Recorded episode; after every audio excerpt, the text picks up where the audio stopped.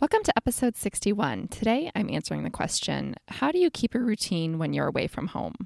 You are listening to the Simple Families podcast, a Q&A style show that brings you solutions for living well with family. Here's your host, Denaye Barahona. Thanks so much for tuning in. This is Denaye from Simple Families. If you haven't listened to the podcast before, this is a question and answer style podcast. So leave your questions for me at simplefamilies.com forward slash ask. Today, I'm taking a question from Melissa. She wrote, Hi, Denaye. I'm a regular listener to your podcast here in Sydney, Australia.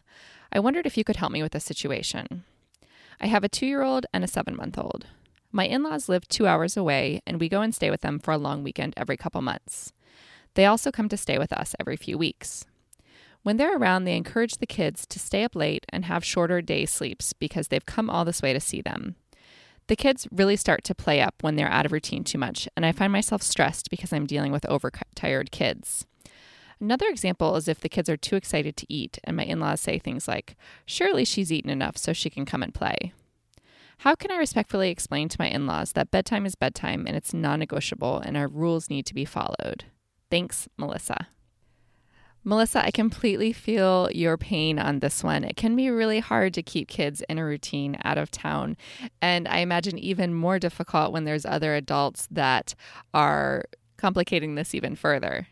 I want to start by saying that the intention of your in laws is absolutely in the best place. And you are so blessed to have these family members who enjoy and love on your kids so much. And I'm sure you realize that. But much like you, I also fear bedtimes and nap times being disrupted. And I think sometimes that can be interpreted as me just wanting a break from my kids and wanting to get them to bed and kind of getting them out of sight and out of mind. But that's not really the case. The case is that I know that my kids thrive behaviorally and developmentally when they get the sleep that they need. What that means is I always make sure that they're in bed before they get too tired. So they're usually happy and smiling when they go to bed. So when you have other adults around that aren't used to your kids' signals of the time when they're getting ready for bed, it might look to them like your happy, smiling kids are ready to play and they want to keep going along doing what they're doing.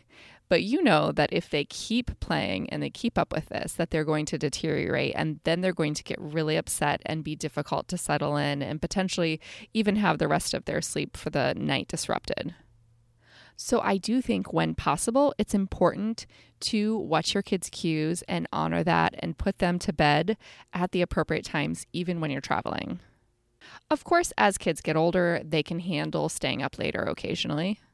But as you said, your kids are two years old and seven months old. And at that age, it's unlikely that staying up past their bedtime or skipping naps is really feasible at this point as a mother, you know that they desperately need this continuity and they desperately need this sleep in order to thrive.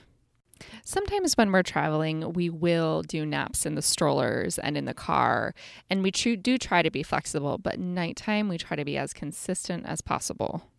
We never willingly skip naps. That's for sure. Because if you've ever been around my kids when they skip their nap, you're probably not going to be enjoying it. You're probably not going to be having too much fun playing with them.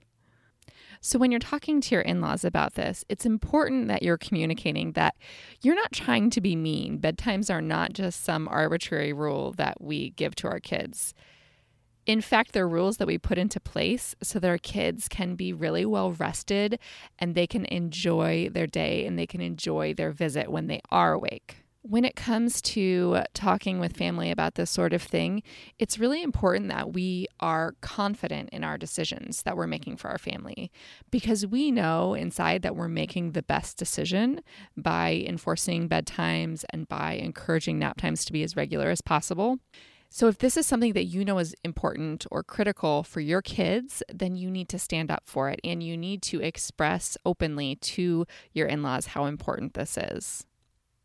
I think this is the case when it comes to anything important to you, any sort of family values that you have for your family is we have to teach our kids how to stand up for what's important. We have to stand teach our kids to how to stand up for what's best for us.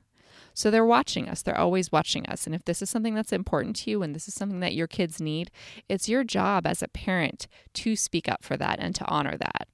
Even though sometimes it can be a little bit uncomfortable and it can be a little bit awkward, we really need to prioritize the needs of our kids. But of course, I encourage you to do it in a way that's polite, in a way that's really welcoming, because, like I said, it's so wonderful to have these people in your life that love your kids so much and enjoy spending time with them.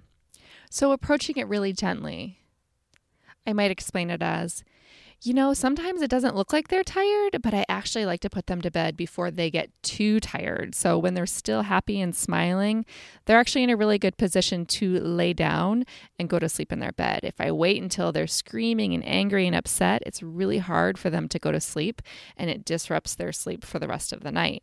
And I want them to get the best sleep that they can while they're here so that they can be well rested and enjoy you and have fun with you when they are awake. I think carefully choosing your tone that you're using and not becoming argumentative and not lecturing is an important part of making sure that your in laws are able to hear you and start to understand the importance of this. So, the takeaway for today is approach this gently. It's a wonderful thing to have in laws in your life that are loving and want to spend time with your kids. So, carefully and simply explain that your kids are just much more enjoyable to be around when they're well rested. It has nothing to do with you being mean or controlling. It's really a matter of what's best for your kids and what's best for your family. Thanks so much for tuning in today. This has been episode 61.